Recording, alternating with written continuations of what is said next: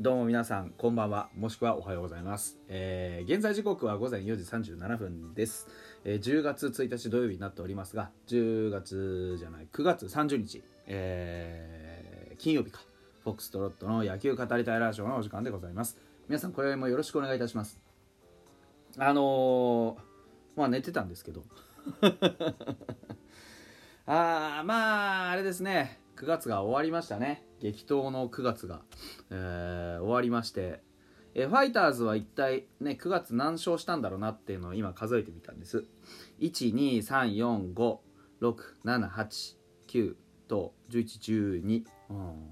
月間勝ち越ししてるんですわね。なのでやっぱりこうこうやって見るとね整ってきたよなって思うんですよね。うん。ファイターズのそのね最初のこう出だしのこうなんかずるずるいく感を考えてみるとやっぱり今相当選手たちも強くなったし、うん、なんて言うんでしょう試合運びがどうとか大きな連勝がないからね。なかなかこうなんて言うんでしょうこうむず難しい何か評価がねすごくしづらいというか、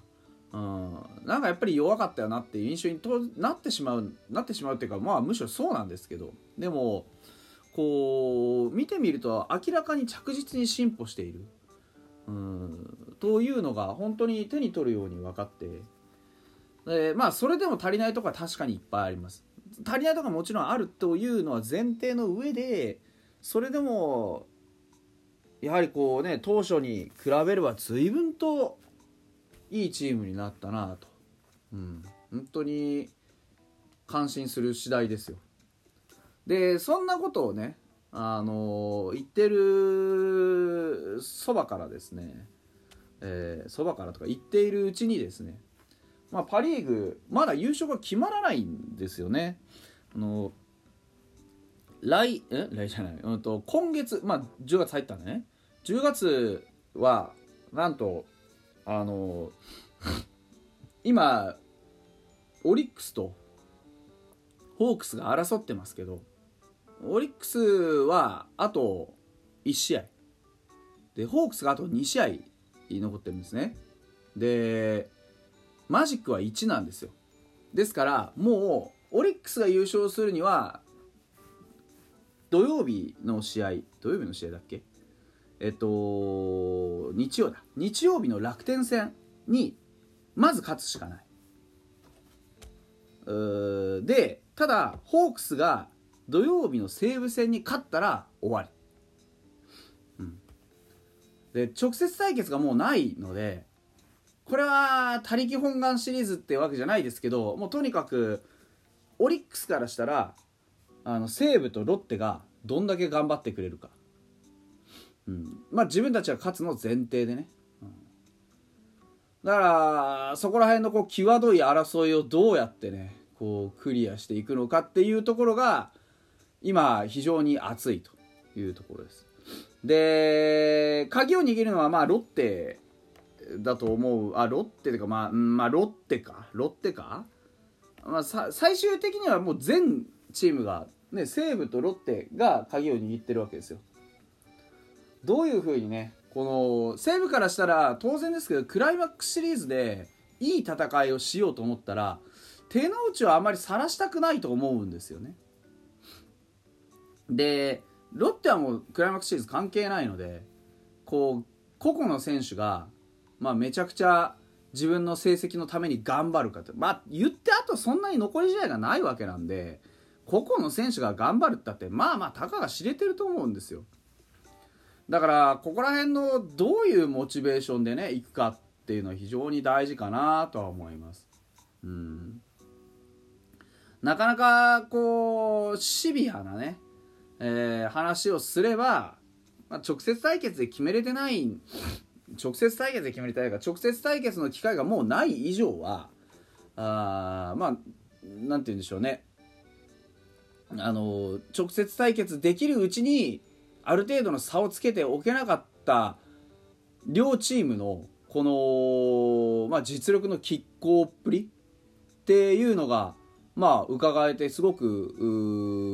何て言うんでしょうね。面白いというまあ鼻からね旗から見てればまあ面白いなっていうそういう印象ですよね。序盤の戦いぶりの印象が全く違ったはずなのに両チームとも。でも気が付いたらこういうふうに優勝争いをしてるっていうのは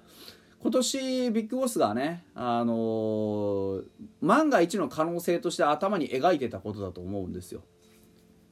ファイターズがなんかまあ別に最初はそんなにねあの大したこう勝ちできなくても後から少しずつ少しずつ勝っていってあれ気づいたらなんか優勝争い残ってるなってなったら多分本気になってたと本気になってたっていうかあの本当の意味でねうんなんかこう勝ちにいってたとは思うんですけどまあ残念ながらそうはならなかったなって、うん、だからまああれですよね、えー、バファローズの今いる位置にファイターズが来年たどり着けるかどうか。あというところ。だそうすると必要なのは何ですかってのはおのずと見えてくるわけで。やはり投打の軸ですよね、うん、バファローズには投球だったらやはりこう山本由伸というね素晴らしいピッチャーがいて。で打の軸で言うとやはりこう長打も狙いつつ打率も稼げる吉田正尚という軸がいてそこのところをやっぱりしっかりずっと据えてね1年間取り組めるかどうかなんですよ。だから逆にうちのこう何て言うんですかあのー、ねえー、状況に当てはめてみるとじゃあエースは誰ですか噂はです。噂ですけど、まあ、今年もと言っていいんでしょうか悪いんでしょうか。結局シーズンをフルで走りきることができなかった、まあ、これは不可抗力もあるので仕方がないっちゃ仕方がないんですが、うん、でじゃあね翻って「打の軸は」となった時にやはりうちの打の軸っていうのが結局どこなのかっていうのを定めきることができなかった。それはあの、ボスが意図していたほど強くその打の軸が出てこなかったってことにあります。長打の軸で言えばもちろん清宮幸太郎になるでしょう。ね今年ファイターズで一番多いホームランを打ってね僕の計画ではあの最終戦ね、えー、最後の戦い日曜日に西武戦ありますけど西武戦では、えー、ホームランを2本打ってですねの20本に乗っけるという予定でいるんですけれどもね、えーまあ、おめでとうございます。20本塁打ね打って、えー、久々のね、えー、やはり長距離砲の覚醒ということに、ね、なってほしいなというふうに思ってますけど。できとるできででできうん。信じきれないあたりがこのね 投打の軸がね、うん、なかなか定まってないという話です。もしくは近藤健介えー、ね近藤健介。ただ近藤健介もやはりね自分の中で打撃に対してどういうね何をどうするっていう位置づけ、えー、を考えた時にやっぱりこうアベレージに振るのかあ、まあ、長打に振るのか。ただやはり中心打者として目指すものっていうのを考えた時には今のスタイル長打を求めつつも打率を、えー、ある程度一定のレベルで維持するという打撃スタイルにまあ最終的には落ち着いてくるのかなとは思います。それは彼自身のあのー、なんて言うんでしょうねチームの中心としての自覚かなというふうに思います。来年いるのかいねえのかみたいな話になってますけどまあ当然勝ちたいでしょうし彼はね。うん、だからファイターズに残ってくれるくれないみたいな話のところは正直分かりません、うん、ただ残ってほしいなという気持ちもあるんですけど何ていうかこう何かね彼本人がファイターズにいてフィットしないものを感じてるというのであれば僕はあのー、縛り付ける理由っていうのはないと思ってます。それは必要ないっていうことではなくてあのファイターズの方針としてねやはり自分が輝く場所っていうのが他にあると思うんだったらそれはもうチャレンジするべきだと。いうチームなのでうちのチームはね、うん、だからそこは本当に熟考してもしやっぱりここじゃないんじゃないかっていう疑念があるんだったらまあそういうふうに思わせたチームが悪いんでね。うん、まあ、それは仕方がないかなとは思いますけどね。まあ、もちろん残ってほしいですよ。もちろん残ってくれないと、3割打てるバッターほとんどいなくなりますから、うん、ただまあ今年3割打ったとて軸になったかっていうとそういうふうにはなりきれてないよなって。やはり近藤健介もいまだ少し不調の波が大きい。じゃあ松本剛かっていうと松本剛は打点を稼げるタイプではない。ある一定のレベルで打点を稼いででこうねいやいくら3割5分近いね打撃をしたとしても今年も結局フル出場がかなわなかったというところも含めるとやはりこう煮え切らない面が大きいですよね。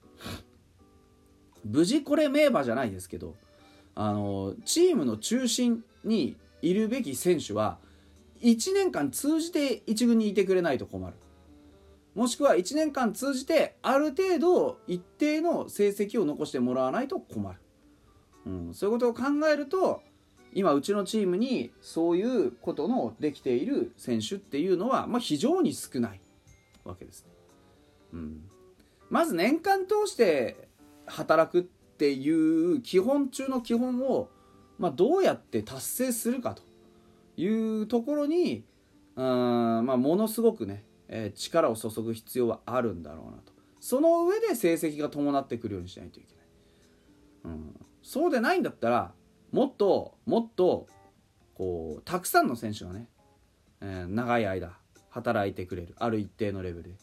といいんじゃないかなって思います。はい、というわけで本日はここまででございます。